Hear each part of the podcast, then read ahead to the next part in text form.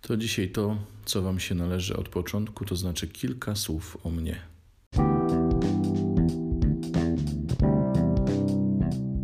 Halo, halo, tu Robert Hecyk i podcast Poznajomości. To są historie, którymi chcesz się dzielić, to są rozmowy, które łączą ludzi i to jest Jezus, którego warto słuchać. Zapraszam.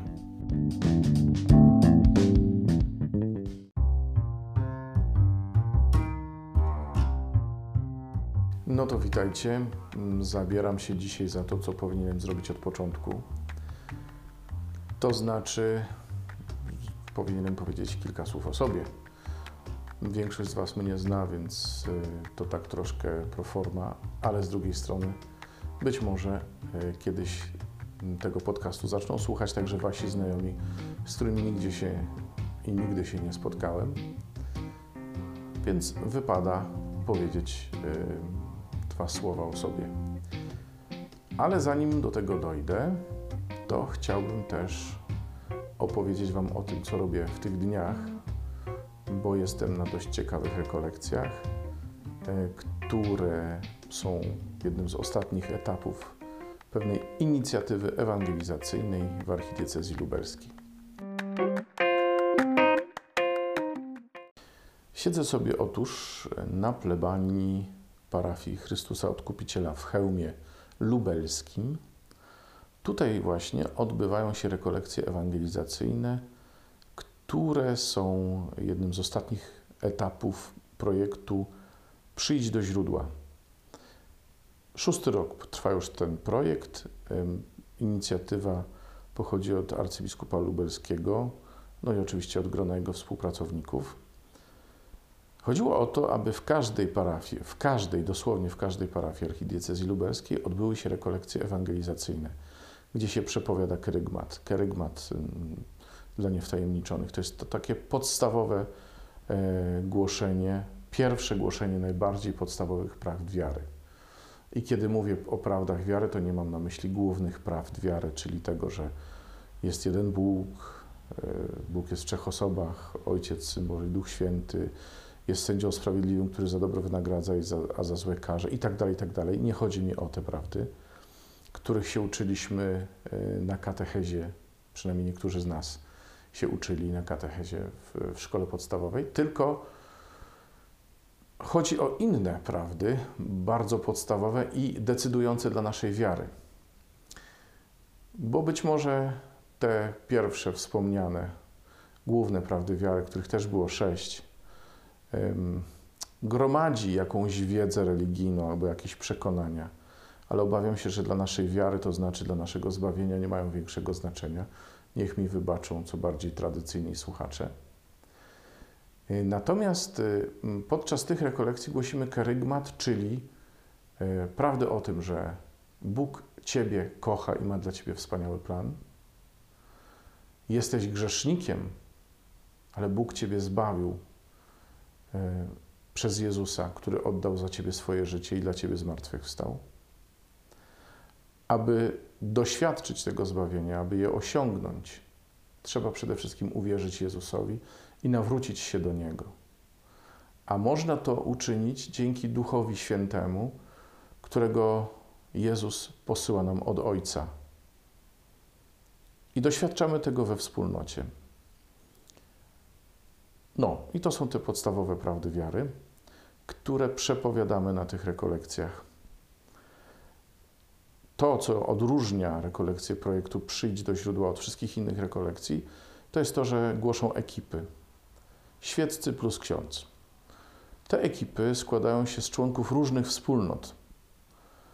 E, hmm, tu nie wszyscy się ze mną zgadzają, ale ja to widziałem pewną trudność. Muszę powiedzieć, że akurat z moją ekipą świetnie się dogadywaliśmy i tu nie mam z tym akurat problemu. Natomiast y, ogólnie rzecz biorąc, nie jest łatwo y, poskładać do kupy ludzi z różnych wspólnot i mm, zrobić z nimi te same rekolekcje, żeby one brzmiały jednym głosem, żeby to było przekazanie wspólnego doświadczenia. Ale wiem, że tutaj są różne zdania na ten temat i być może ktoś z Was zechce, czy to w komentarzach, czy może najlepiej przez wiadomość głosową, też się wypowiedzieć na ten temat.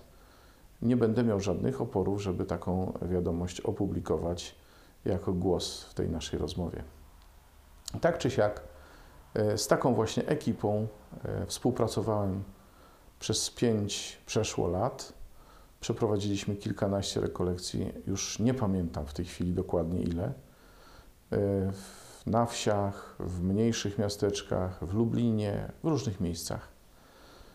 Wszędzie tam staraliśmy się głosić Słowo Boże tak, żeby ono e, miało szansę docierać do słuchaczy. Modliliśmy się za nich, byliśmy z nimi. No i powiem Wam, pewnie gdzieś bardziej, gdzieś mniej, ale rzeczywiście mamy y, echo tych rekolekcji. Wiemy, że parafianie byli poruszeni, bo to rzeczywiście są inne rekolekcje niż zwykle. Także świadectwo e, osób, które na co dzień e, nie zajmują się głoszeniem Słowa Bożego, bo to są osoby świeckie, które mają swoje życie, pracę, szkołę, studia itd. Tak no, to świadectwo naprawdę dotykało serc. Bo do księży to się każdy przyzwyczaił. Ksiądz z zawodu głosi Słowo Boże i co, no, nie powinien robić niczego innego. Ale świeccy mają swoje życie, a jednak poświęcają czas na to. I to już był pewien plus, pewien bonus, y, z którym startowali członkowie ekip. Y, nie będę się wdawał w dywagacje na temat różnych kwestii organizacyjnych, logistycznych, co można było zrobić lepiej, co można było zrobić. Niech to, niech to się dokona w wewnętrznym podsumowaniu tego projektu, które pewnie też się będzie jakoś dokonywać. Powiem Wam, jestem szczęśliwy, że wziąłem w nim, w nim udział, bo to też, y, zresztą nie byłem jedną, jedyną osobą z naszej wspólnoty, która w tym brała udział. Z naszego domu jedna z sióstr też, Danka, ale też były osoby ze wspólnoty naszej zewnętrznej, tak zwanej, czyli świeccy członkowie Koinonii Jan Chrzciciel, też się angażowali w ekipy y, mm, projektu i to nam dało poczucie jedności z innymi wspólnotami.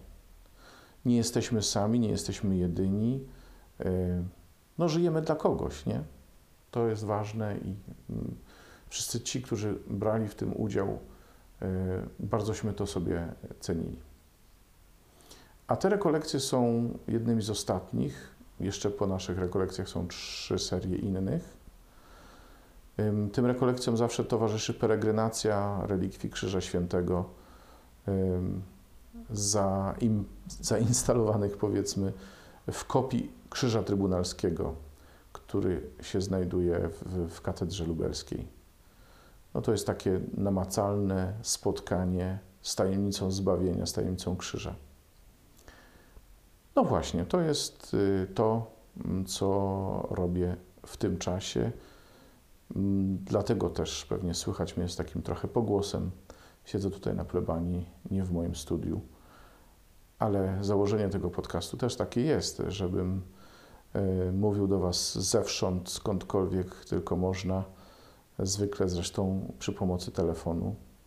Chciałbym, żeby to był taki właśnie zwykły, E, normalny sposób mówienia, e, a nie tylko audycje ze studia, bo wiecie, że ja na co dzień jestem też e, współodpowiedzialny za serwis Keka.net i ja mam tam działkę podcastu i tam audycje wyglądają trochę inaczej.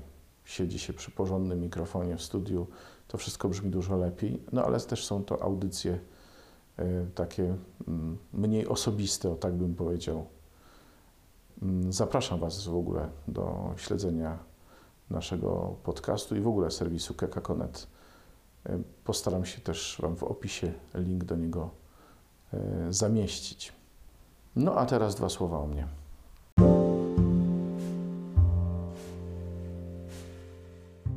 Mam 51 lat. Urodziłem się w 68 byłem z pewnego rodzaju niespodzianką dla moich rodziców. To znaczy nie, że się urodziłem, e, choć być może po 8 latach, bo moja siostra jest ode mnie o tyle starsza.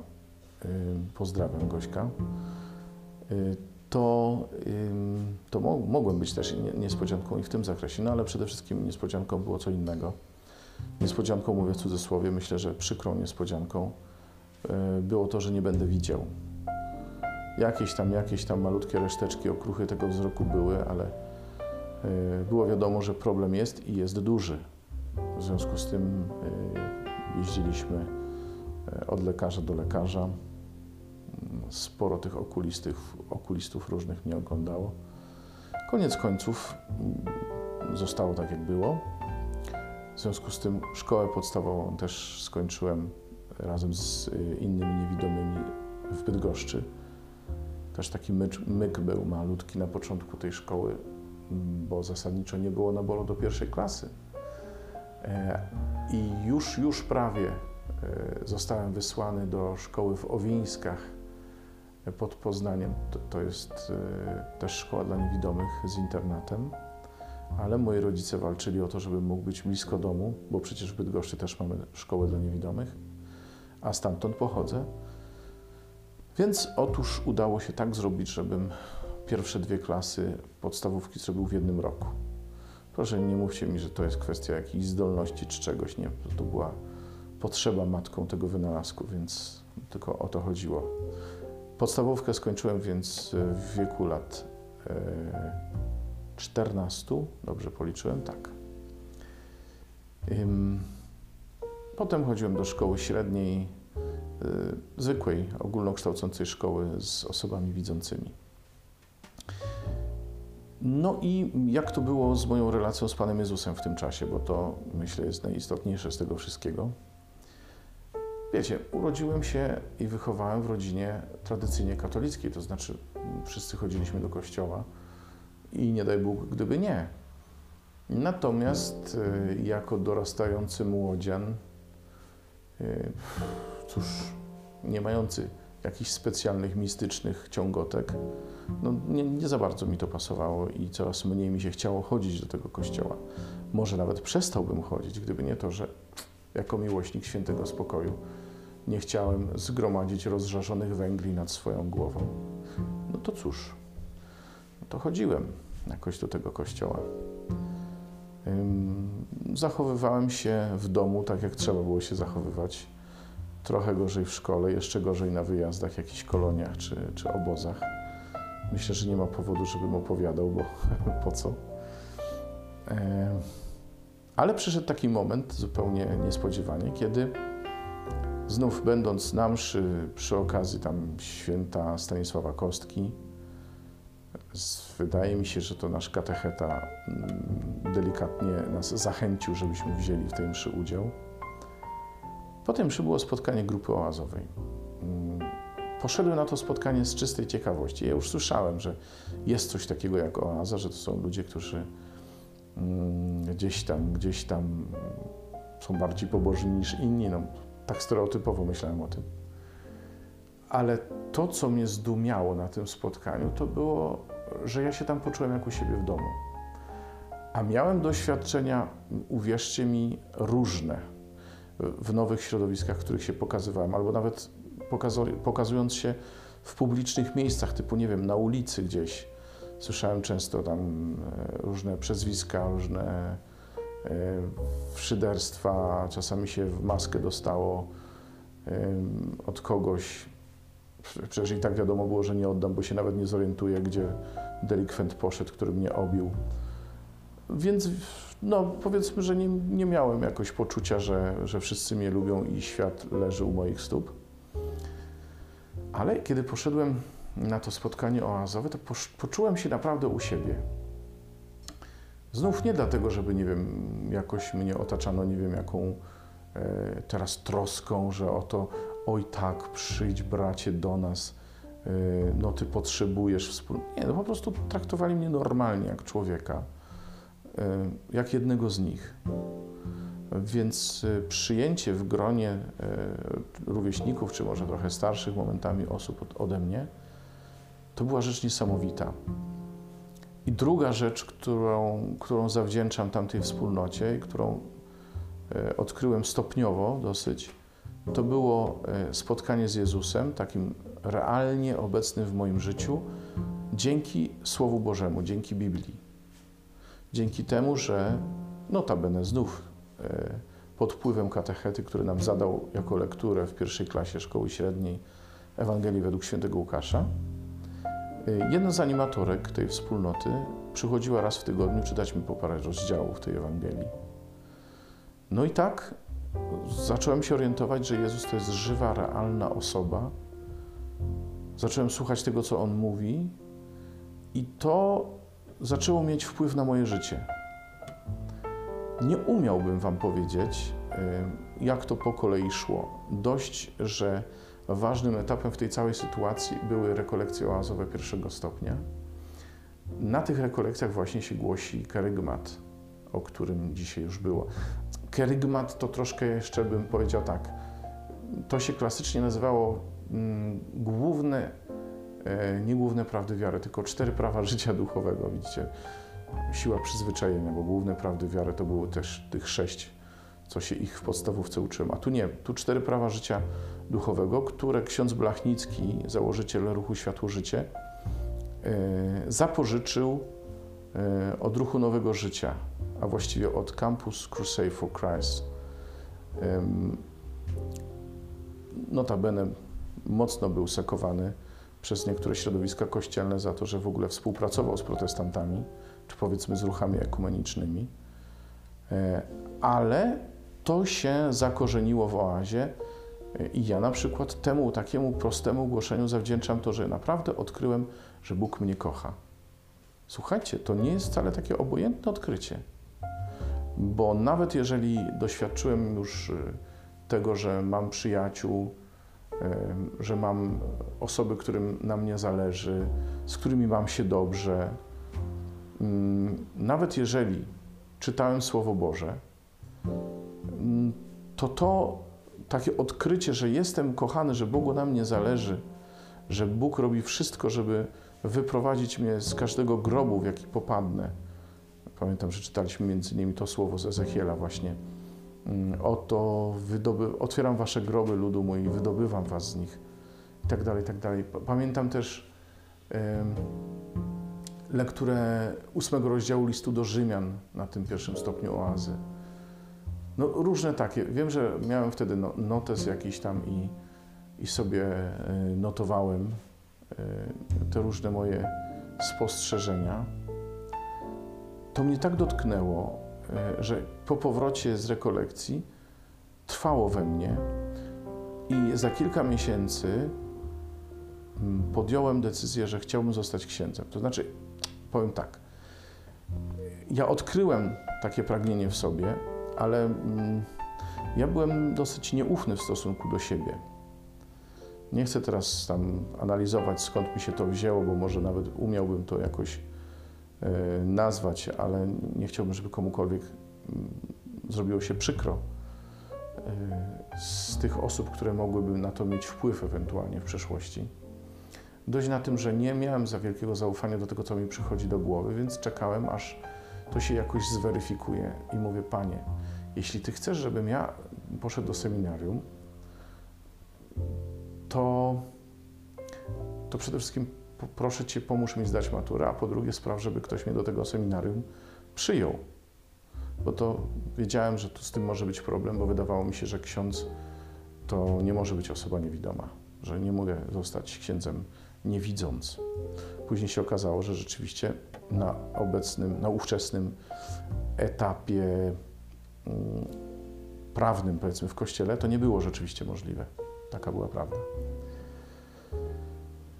No ale, y, żeby Wam tak zupełnie szczerze powiedzieć, to, to nie, nawet nie chodziło mi o to, żeby być księdzem, żeby, nie wiem, odprawiać mszę, spowiadać i tak dalej. No w porządku. To też z dobrodziejstwem inwentarza. Mnie najbardziej chodziło o to, y, żeby oddać życie Panu. Nie znałem żadnej innej formuły. Byłem w parafii diecezjalnej, nie, nie znałem jakichś tam zakonników, nie miałem bliskiego kontaktu w każdym razie z żadnym zakonem. A takich wspólnot jak ta, w której dzisiaj jestem, no to w ogóle nie znałem. I cóż,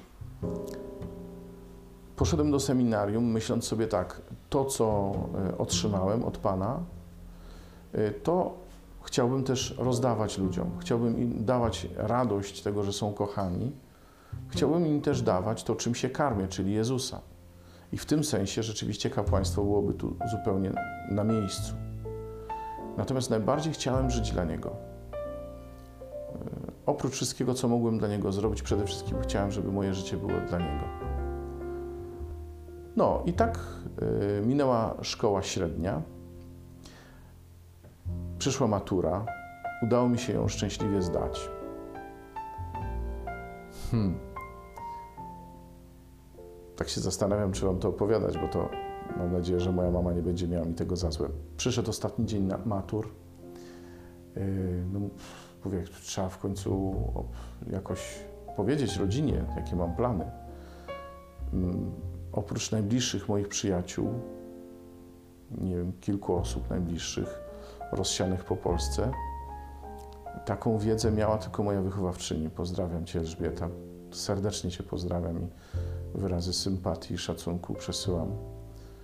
Może kiedyś będzie okazja o, o mojej wychowawczyni jeszcze opowiedzieć, a może sama się tu odezwie, nie wiem.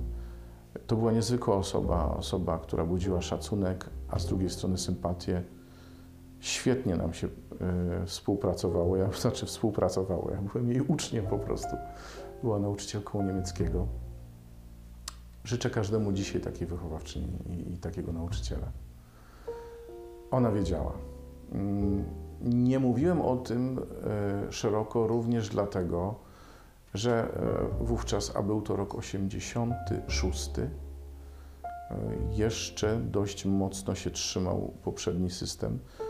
I zresztą później się okazało, że po moim wstąpieniu do seminarium przyszli smutni panowie i dopytywali, jak to było możliwe, kto dopuścił do tego, że tam on poszedł do tego seminarium i tak Rodzicom z kolei nie mówiłem z innego powodu. Nie mówiłem im dlatego, że nie chciałem, żeby się jakoś, yy, ja wiem, nastawiali.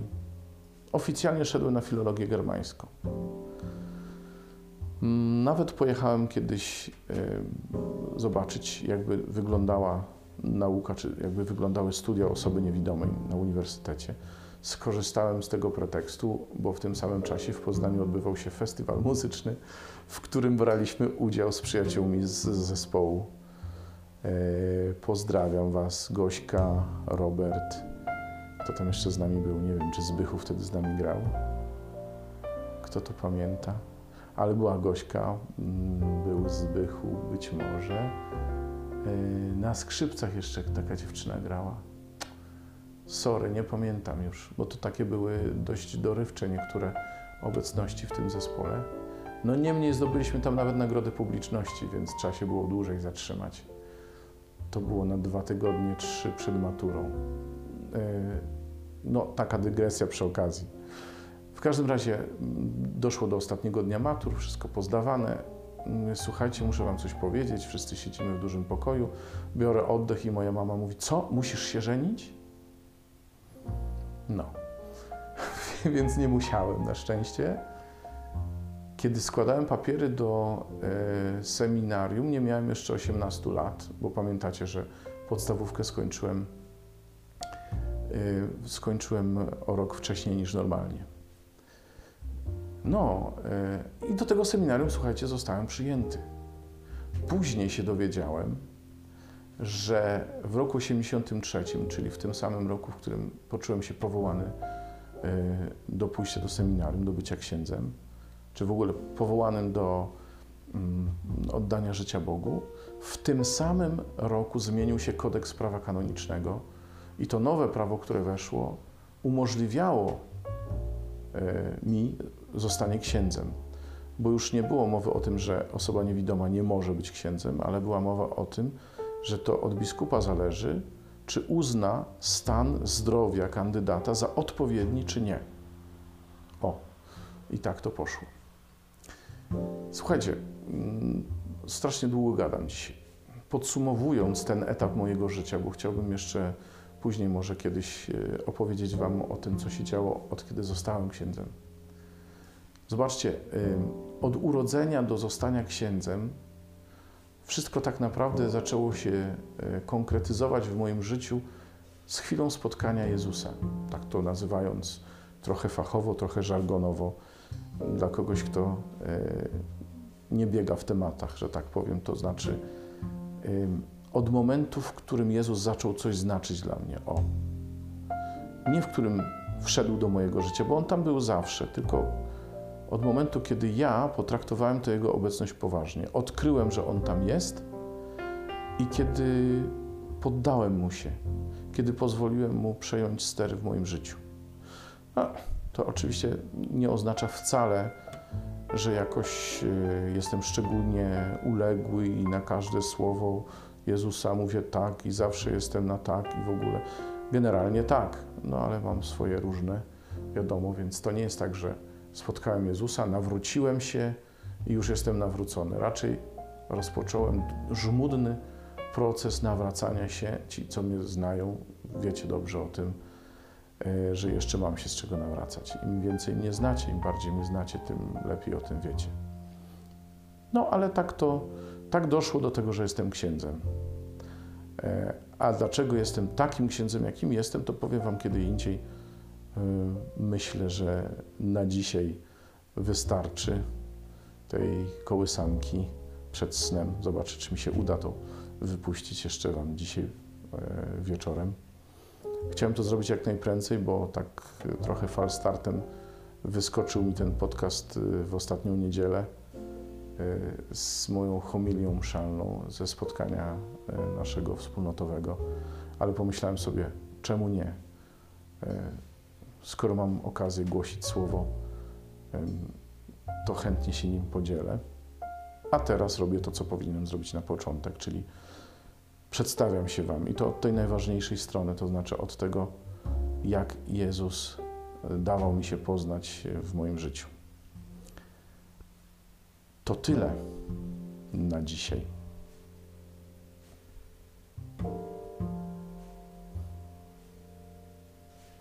To tyle na dzisiaj. W takim razie bardzo dziękuję, że cierpliwie dotrwaliście do końca tych moich wynurzeń. I jak co, to zasubskrybujcie ten podcast. To wtedy już automatycznie będziecie go dostawać.